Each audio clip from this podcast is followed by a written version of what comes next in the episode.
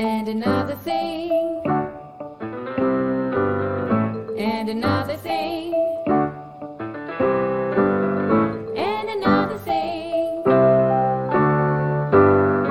and another thing. Welcome to a special edition of And Another Thing. My name is Jodie Jenkins, I'm Tony Clement. and we are doing kind of a not really a breaking news, but certainly an update from the goings on in our country, mostly centered around, of course, the situation in Ottawa.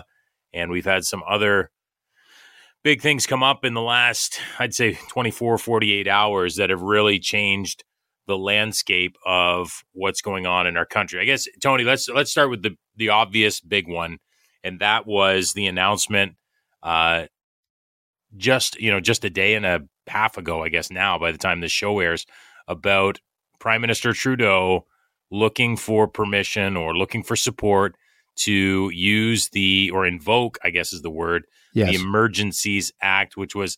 Am I right in saying this? Was that used to be the War Measures Act, or is that same incorrect? same thing. That's right. Same exactly thing. the same thing. In, in the 80s, it was updated. I think Perrin Beatty was the defense minister at the time uh, to be a bit more modern and uh, have uh, what are supposed to be breaks in the system so that the government can't just invoke the uh, Emergencies Act willy nilly. So they do have to, they can invoke it right away, but they have to go to Parliament within, I think it's six days to get uh, approval by Parliament. And we'll try to make this like a very simple uh, understanding of it because I'm sure it's it's obviously a, a complicated um, system or process that they have to go through. But in a nutshell, it gives the ability to provide more resources or tools, as politicians like to say these days, provide more tools uh, to those in law enforcement, et cetera, in order to, I guess, effectively stop what they would deem a threat to the safety of of Canadians. Is that right? Or maybe you can expand a little bit more on yeah, what I think uh, it gives you it gives them emergency special powers. So uh, as we're seeing, they want to use those powers uh, to invade bank accounts that they deem to be uh, injurious to the welfare of the country. Uh, it could get it could mean that they could direct. Dir- direct police authorities because you- you're not allowed as government to actually tell the police to go arrest somebody that that would be a police state right so uh, they you you can as legislators as parliamentarians create a law that allows the police to arrest someone, but the discretion is with the police whether they lay the charge or not. So all of those things come into play uh, when you invoke the Emergencies Act. So it is supposed to be a special circumstance. Of course, the last time the War Measures Act was invoked in this country was by Pierre Elliott Trudeau uh, during the FLQ crisis, where we had terrorists. Uh, and let's not forget, uh, these were uh, violent terrorists, the Front de Libération de Québec, FLQ. They had kidnapped and killed the Quebec labor minister, Pierre Laporte, and they had in their possession, they had kidnapped the high commissioner from the UK, James Cross. The, you know, and there were uh, um, letter bombs going off in, in mailboxes uh, in Montreal, uh, and uh, there was generally a state of siege in, in Montreal and throughout Quebec. So that was the context of the War Measures Act being invoked in 1970. And it was still, even in that circumstance, highly controversial. Uh, and uh, there were people in Quebec uh, and elsewhere in the country who felt that this was an invasion of civil liberties at the time. And that was at a time when there was violent terrorism going on uh, in, in Quebec in, in particular. So here we are, uh, you know, uh, in 2022. And so uh, there's been a lot of feedback and a lot of reaction to the invocation of what is basically the same piece of legislation, just uh, uh, more modernized uh, in the context of the trucker convoy protests. So, yeah, and and what you just described there with the FLQ situation, I think most of us would agree totally different than what is going on in Ottawa. However, there are some that are describing it or at least speaking of it in kind of the same the same breath uh, as though as they would describe that. Um, I'm curious. My understanding, and again, if there's a listener uh, or all of our listeners uh, want to correct me if I'm wrong, please send us an email or get in touch with us. Um, we'll give you Tony's cell phone at the end of the show. um, my understanding is that yes, they are downtown. Yes, they are protesting. I'm told that emergency vehicles, et cetera, you can still get through the downtown. It's not like a hard closure. Am I, have you heard that, or is that wrong? Yeah, I've heard that they uh, they have let emergency vehicles through. Um, I, I, I, really I have not been there. Uh, I have not been amongst the protesters ever, you know, at all in this past uh, two and a half weeks. Um, so I can't, I can't speak with direct experience, but I, am told the same thing that you are, Jodie, that uh, there are kind of rules in place uh, that would allow emerg- emergency vehicles to gain access if necessary. I'm told there's no violence outside of like a you know typical things that would happen day to day. Again, this is what I'm told. Uh, this is what I'm reading about.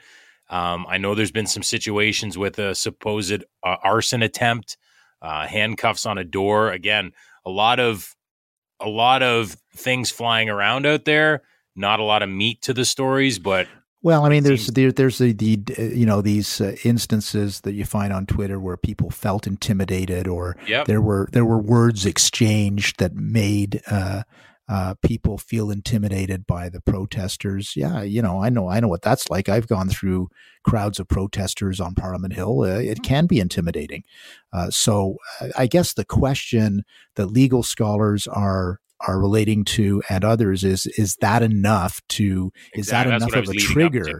Yeah. yeah. to to invoke uh, the emergencies act and uh, you know and I, I would encourage our listeners not to get involved in situational ethics and by that i mean i don't like the truckers i don't like what they're saying therefore the government should be doing anything that they can they they can you know that's not that's not right that's the, our rights are for every canadian not not just for when it suits us because we don't like the message of the group that is protesting. You know, it's easy uh, to to say. Uh, you know, if, if, you agree with the protest, well, they should protest all they want and they can do what all. They, but if I disagree with them, shut them down. You know, arrest them all. That isn't the way rights work. Uh, no. Rights are there for the people that you actually despise that that's that's where that's where civil liberties come into play. And uh, i i you know look if if if the if all of all of protest in canada was always uh, you know 80% in favor of the protest well there'd be no issue. But sometimes protesters are swimming upstream. And yeah. and we should allow them the ability to express themselves within the law within the law. I, I get that point. Uh, but uh, you know to invoke the emergencies act uh, to give the government special powers uh, because of this situation. It, it's just a joke. I mean, I, I, I, think the world looks at Canada and see, and uh, it, we're becoming a laughing stock that we can't. I, I, get it. We can't control our streets right now. We're a G7 country that can't con- control the main thoroughfare in front of our parliament buildings. Yeah, and of well, course that leads into our next updated news part uh, piece that we wanted to report on the just today, um, well, it'll be yesterday or whenever you're listening to this, but recently, the Ottawa police chief, is it Peter Sloly? Is that is it Peter? Yeah, I think yeah, Paul or Peter. Yeah, Paul. slowly. Yeah, Peter. We know it's not Mary. It's either Paul yeah. or Peter, but yeah. Um, slowly, Chief Sloly resigned or quit. Right. Right. And Peter. What, what Peter does that like? What does that say? Well, it says that he wasn't. Uh, he was seen. He did. He lost the confidence of the police services board in Ottawa. Uh, clearly, they've got a lot of yappers on that board, by the way, because they they they seem to whenever they have a a, a, a meeting, uh, all of their comments get reported, uh, and they were highly critical. You know, one member was calling. Uh, the protesters in front of uh, Parliament Hill terrorists, and you know they were using very inflammatory language. And well, so yeah, I mean, he, yeah. they they figured he wasn't doing his job. I was gonna say too, like, and uh, the other thing, like, let's let's be clear here. Like, look, I I don't live in Ottawa. I have friends in Ottawa that you know are on both sides of this, so I I'm I have no issue saying this. But let's be clear: if there was ever a place where a right leaning protest was going to upset the most people, it would be in Ottawa because all those ridings, all those areas are liberal strongholds. Is that not correct, Tony?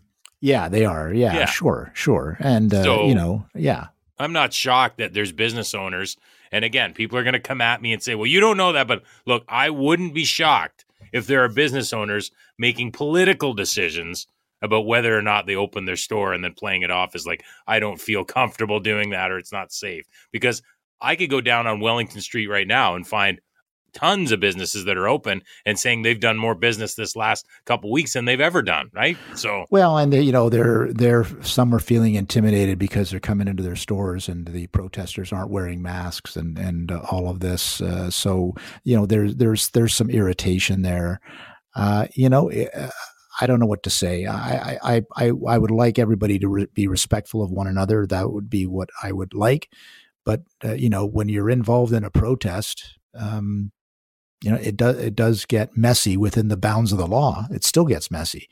Um, people so, are passionate about things. We have to yeah. respect that. Like I know yeah. you've you've said that in the show, but people are passionate about things on both sides. Look, I've never. Uh, you would have way more experience on the political side of this than than than I would about with, with what I'm about to say, and I'd love for you to weigh in. But look, I have grown up almost my entire life right beside the Tyendinaga um, mm-hmm. nation, right on the the Mohawk territory there, and so I have a lot of friends that are First Nations Mohawks. Uh, I have a lot of friends that live there, that grew up there, and we've obviously had a lot of situations with First Nations concerns, uh, whether it's you know blockade blockage of roads, of railways, whatever. But I've never, you know, outside of violence and things like that, I have never been someone that said, you know, I respect their their right to do that. I know it's uncomfortable, and I know that it's it it can throw a wrench in a lot of things. But you know what? They have a passion. They believe that what they're doing is is right, and just like eh, that's what protests are about. And you know, if if if they're peaceful, they're they they're yes, they're uncomfortable, but guess what?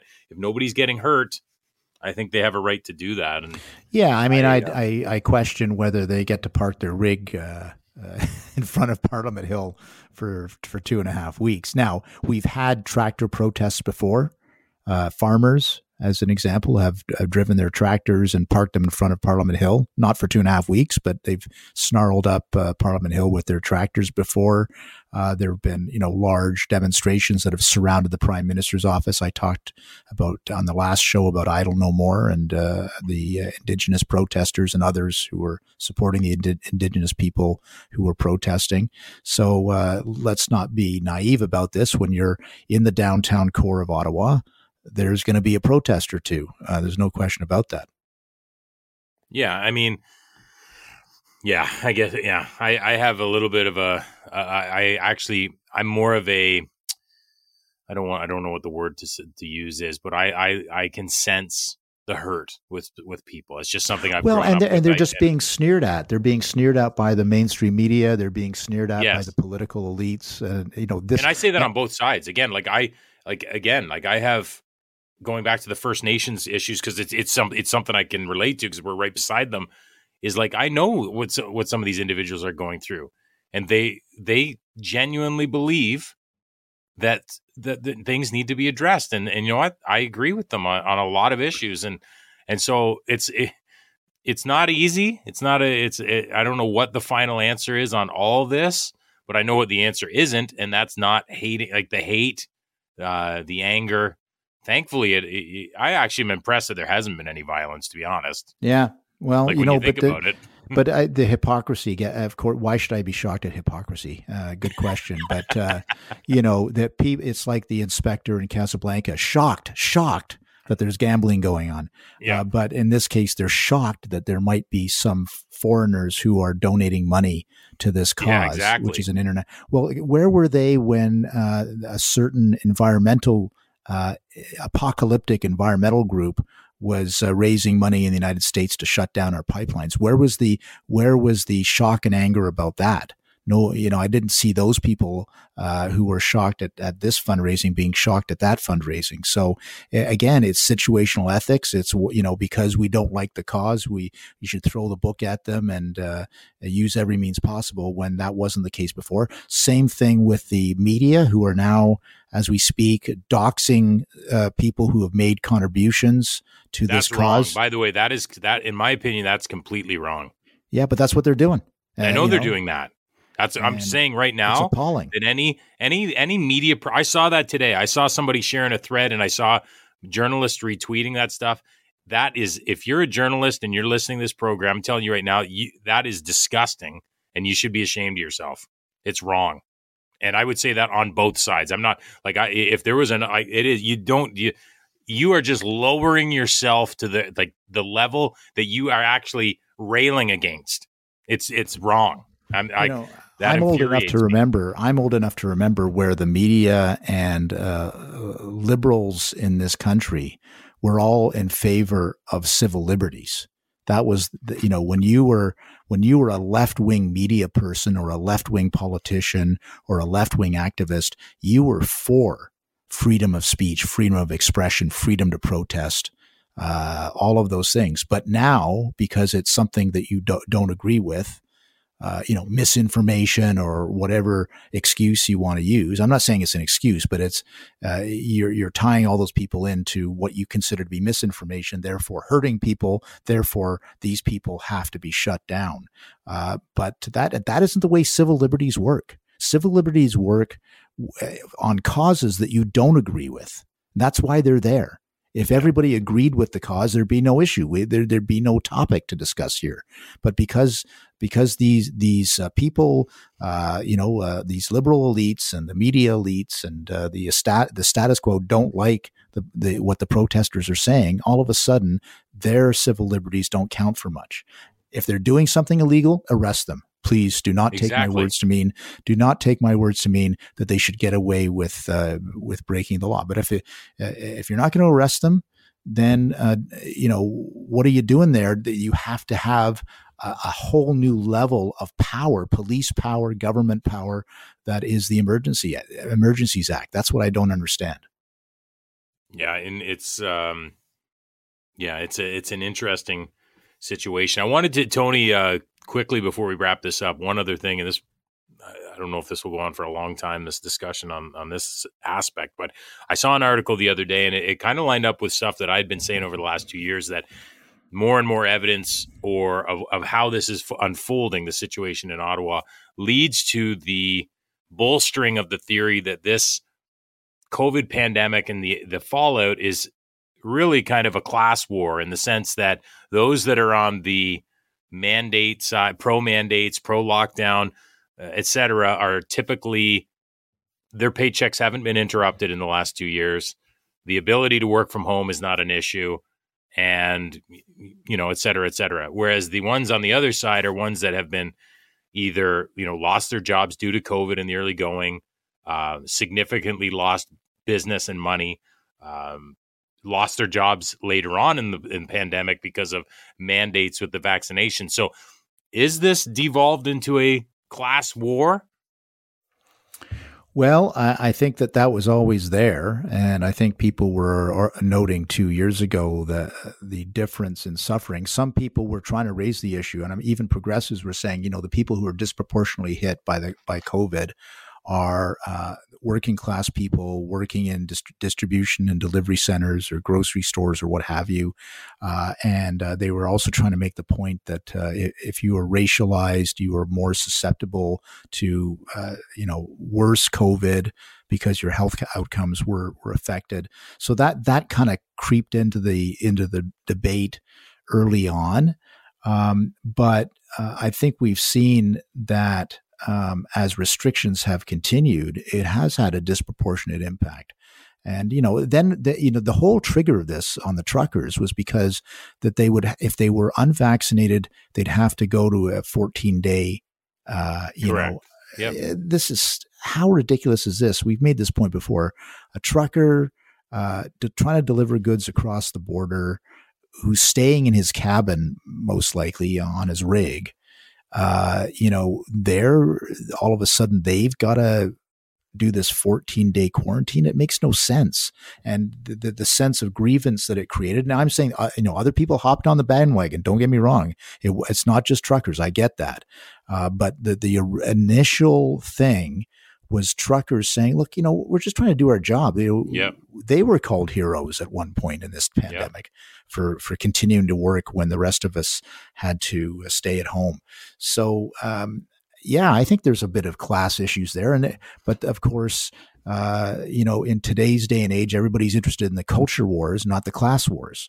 And yeah, well, the- you know, and I, what I'm about to say, obviously, I'm exaggerating again. I've done that a couple times, but it's just to to make the point. And I know there's good politicians out there, so don't don't listen to what I am saying, not to what I'm not saying. But I truly believe that the majority of politicians actually have no clue about what it's been like the last two years because they have been afforded a, a life that a lot of us look. I lost my job. I lost literally lost my job within eight months of COVID. Not Mhm. not because of vaccines or any of that stuff. Our company eliminated several executive positions and sold off several of our properties. Like COVID did that. I was out of Mhm. work for almost a year, burned through all my savings, literally. Well, not all of them, but majority of them. You know, Right. like it was it was rough. I got three three young children. sure. You know, like it's it's it's rough. And, you know, I don't know of any politicians that had to face that, right? no, so- no, you're right. You're right. It's, It's uh, uh, anyway. Again, I know that I'm not saying that all of them are like that, but I am comfortable saying the majority of them don't really have a grasp of what it's like. Well, and that and creates the like. sense of grievance, uh, Yes. which I think is legit. Um, but and then what happens to somebody who has that grievance is they're sneered at, they're they're dismissed, they're uh, belittled, they're laughed at by these same people that you're referring to, and I, I just think that's wrong, and I think it's dangerous for democracy. Quite frankly. Exactly. No, it's exactly right. And we'll uh, we'll wrap it up with that. So yeah, that was kind of like a, a little update episode. We Yeah. want to thank uh, thank again MNC Podcast Network, Jordan and the team. They're going to get this up, and uh, people can weigh in. We'd love to hear from you. Our email is and another thing podcast at gmail.com. You can also check out the website and another thing podcast.ca. And uh, I guess we could do a shameless merch plug if you want to go to zekeagency.com. Yeah, buy some of our merch. You know, you show show them show them how you feel. Buy some of our merch. Yeah, dr- yeah. If we had like a thousand people that were walking downtown Ottawa with the the young Tony sweater, Yeah, I That would know. be a It sight to it, it would- It would, make a difference. I'm telling People you, you like- could change the world. like- people are like, "What's the young Tony?" Well, go check it out. ZekeAgency.com. yeah. All right. Well, we will. Uh, oh, thanks to John Mutton and the team at Municipal Solutions. We'll give them a plug as well. yeah, of sure. course, we'll give them a freebie on this one. the crew at looniepolitics.com. Uh, we got some new episodes coming out for them too. So, anyway, Tony, uh, stay safe. Enjoy the rest of your week. You too.